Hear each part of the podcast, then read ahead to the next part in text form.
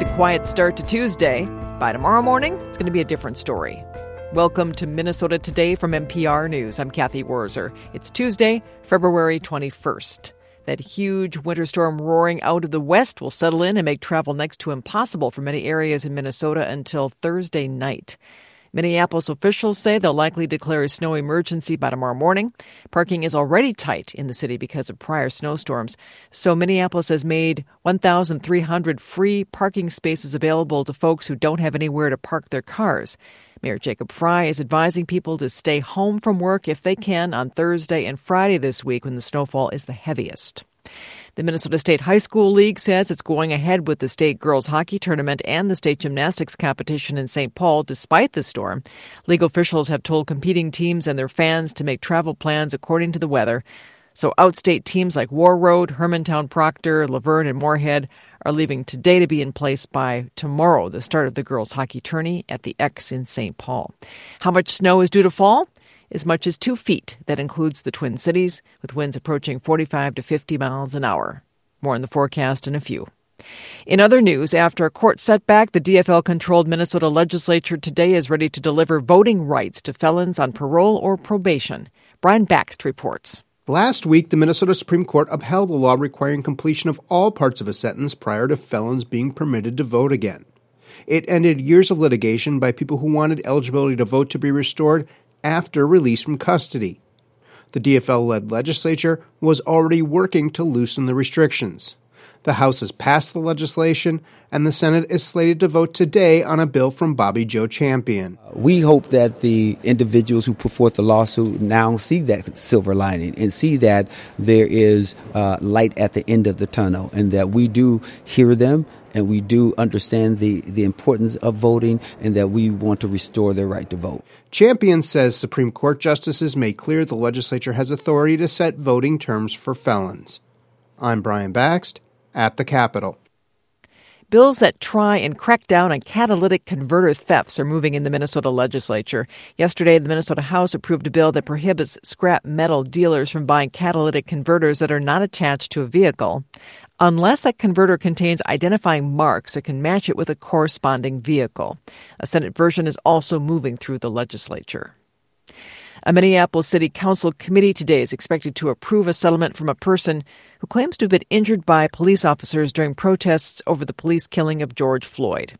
According to court documents, Hillary Richard was working as a National Lawyers Guild legal observer during a May 28, 2020 protest in Minneapolis. Richard claims an officer fired a rubber bullet from a close range, which hit Richard in her left wrist.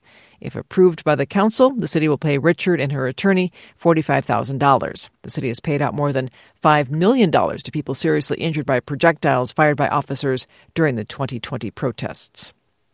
Cleveland Cliffs says it will restart operations at North Shore Mining after a nearly year long shutdown of one of the company's four Minnesota mines. Tim Nelson has more. A spokesperson for the Ohio based steel giant said some of the more than 400 workers idled last year were being recalled for a restart of North Shore operations.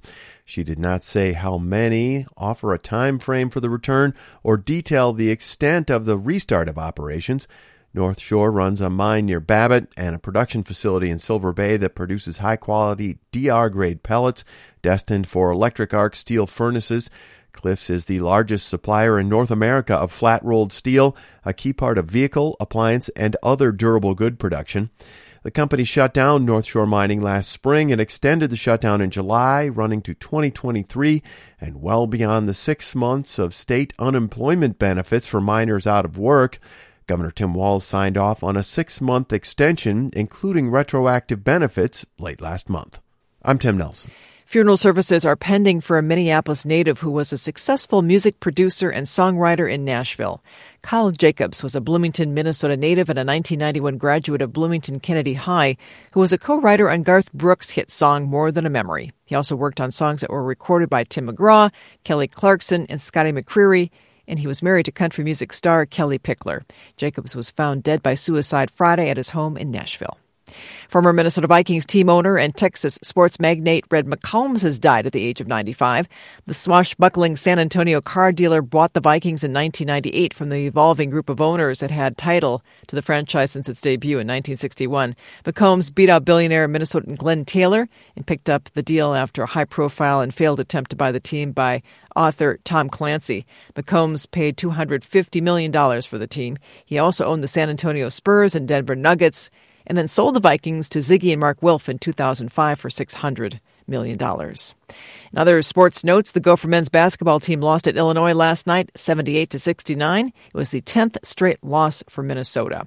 The Wild host the LA Kings tonight in St. Paul. All right, regional weather forecast for the day. It's kind of a, a, mess. We have a number of winter storm warnings that go into effect through Thursday in southern and central Minnesota. Blizzard warning goes into effect this afternoon through Thursday for southwestern and central Minnesota. Winter weather advisories posted to Wednesday in central Minnesota. Wind chill advisories tonight in the northeast. Partly sunny skies to start the day, clouding up. Highs of 7 to 15 degrees in northern Minnesota, 18 to 24 in the south. Snow starts later this afternoon. And then we have snow all the way through, along with blowing snow because of wind gusts around 40, 45, 50 miles an hour. Snow until Thursday afternoon into Thursday evening. Dry on Friday. If you're looking for more news right now, you can always stream us by going to mprnews.org, download the news app, or turn on the radio. Listen that way. Hope you have a good day today. I'm Cathy Wurzer.